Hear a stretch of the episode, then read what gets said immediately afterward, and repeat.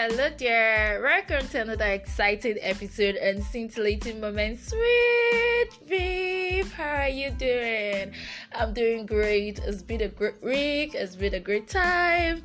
This month has been awesome. I'm really glad, uh, like, I'm really happy, I'm really excited. This month is a special month for me, and today happens to be a very special day for me because it's my younger brother's birthday. You know that birthday feeling? Oh my god, uh, I'm even feeling so happy like it's my own birthday. well, that aside, how are you doing? Hope you're doing great and your week has been superb. Anyway, um, you know, remember last week I said we were discussing ethical issues, but there are a lot of ethical issues um, in different areas of life. But this month we'll just be um, talking about those ethical issues that arise in families concerning childbearing, raising a kid, and all that. Um, then the one that um, prompts me the most, and I would like to start with, is the issue of adoption hello? Yeah the issue of adoption. Yeah i can remember then when i was quite younger back then um, i remember a friend of my mom coming to the house and discussing with my mom some things. I didn't really get the details because you know all the stuff when mommy and friends are talking they say go inside. Oh you now carry yourself and go inside. Or their proco you miss it. Where but I got the details later that evening. My dad came back, and my dad and my mom were discussing. And then I can remember them saying something about it was the lady that came to the house. She said that um, the brother was asked to leave their family house, that he's not their son.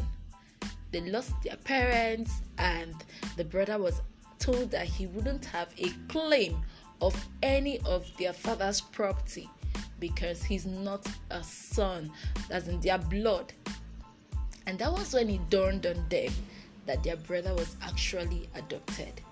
All these years, they didn't know that their brother, whom they thought um, was their son, was their, was adopted. They felt it was that the, the, the guy was actually their their biological um, brother. You know that that they were one and all that. So they didn't know. And then it was later on that um, one of their uncles told them that the father actually confided in him. Ha! Some people can be wicked. Though. The father confided in him that he's going to send the wife out for some time. And when the, the wife comes back, the wife is going to come back with a baby boy, and they're going to convince the kids that this child is actually their brother, that the mother was pregnant and was having issues, and so she traveled to stay with the mother, and now she has given birth, and they're back with the son. And when when that thing happened, when I, I when when, when uh, my dad was my dad and my mom they were discussing this, I felt like. Mm, I didn't really, really put mind into it because it didn't really make much sense to me. But when I was about to discuss this topic, I remembered that story and I felt so bad. I felt I felt like this man is actually being betrayed by his own brother. Someone told you something like this. It means he or she trust you not to tell any other person and trust you to treat that son of his as his own son, as his biological son, and not to treat him like an outcast. But there you are, you've turned around and treated that boy like an outcast. There's so many issues about um, adoption which I just mentioned one of them. The, um, when you talk about the culture, people's belief, people, most cultures, especially in the Igbo land, I'm uh, in the Igbo land. I'm I'm going to be very very um very very straightforward in saying this. Most Igbo cultures don't accept um adopted children. They don't accept adoptees. They tell you that that the son is not their son so far it's not their blood flowing in them. It's only the um, the ones that are enlightened that actually accept these children. Now when you, when you come to the society i also know of a kid then when we were small that um, one of our neighbors would mock this kid and be like you think your mother your mother is your mother. You think your father is your father. Then i don't used to pick as I, I I do really um take those things serious, but as I was growing up, I started taking it. I was like, ah, uh-uh, why are they always telling this boy, think your father is your father, think your mother is your mother? And I started reading meaning into it. But then again, now discussing this, I want to really understand. We have a lot of issues. Then when we when you come to the religious um to the religious um group, most of the um, of the religion don't even accept adoption. Example: the Islamic law it forbids adoption. You don't adopt. Rather, you take that kid as your. If you decide to like take care of an orphan, you take care of the orphan.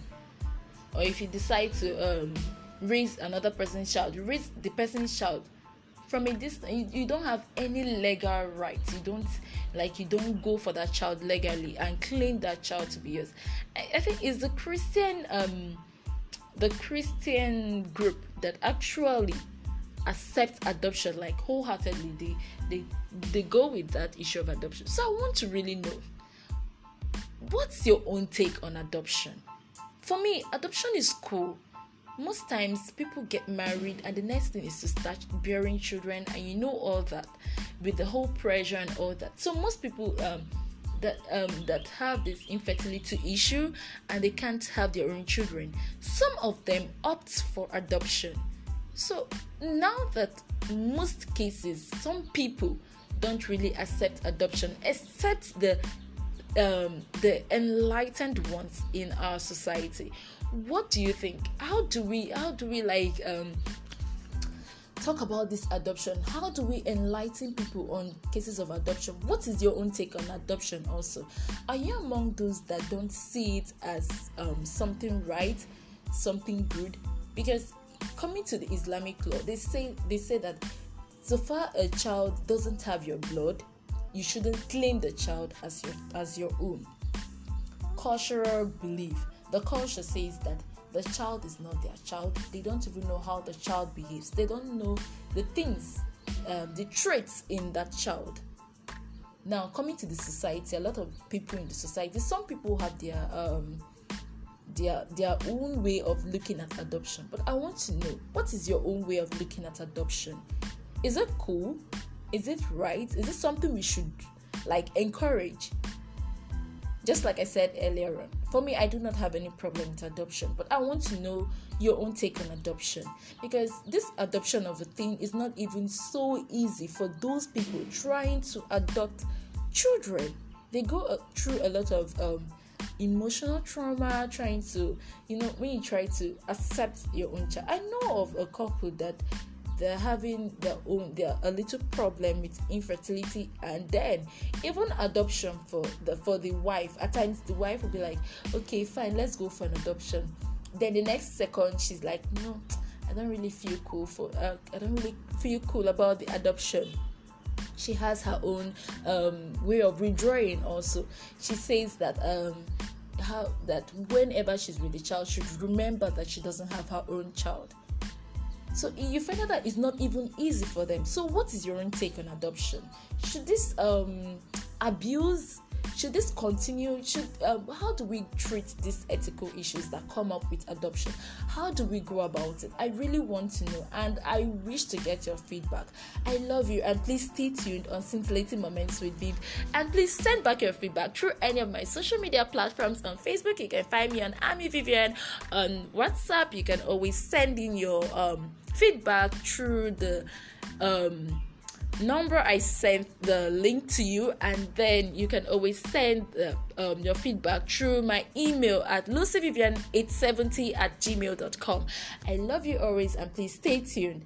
Take care of yourself. Have a lovely weekend.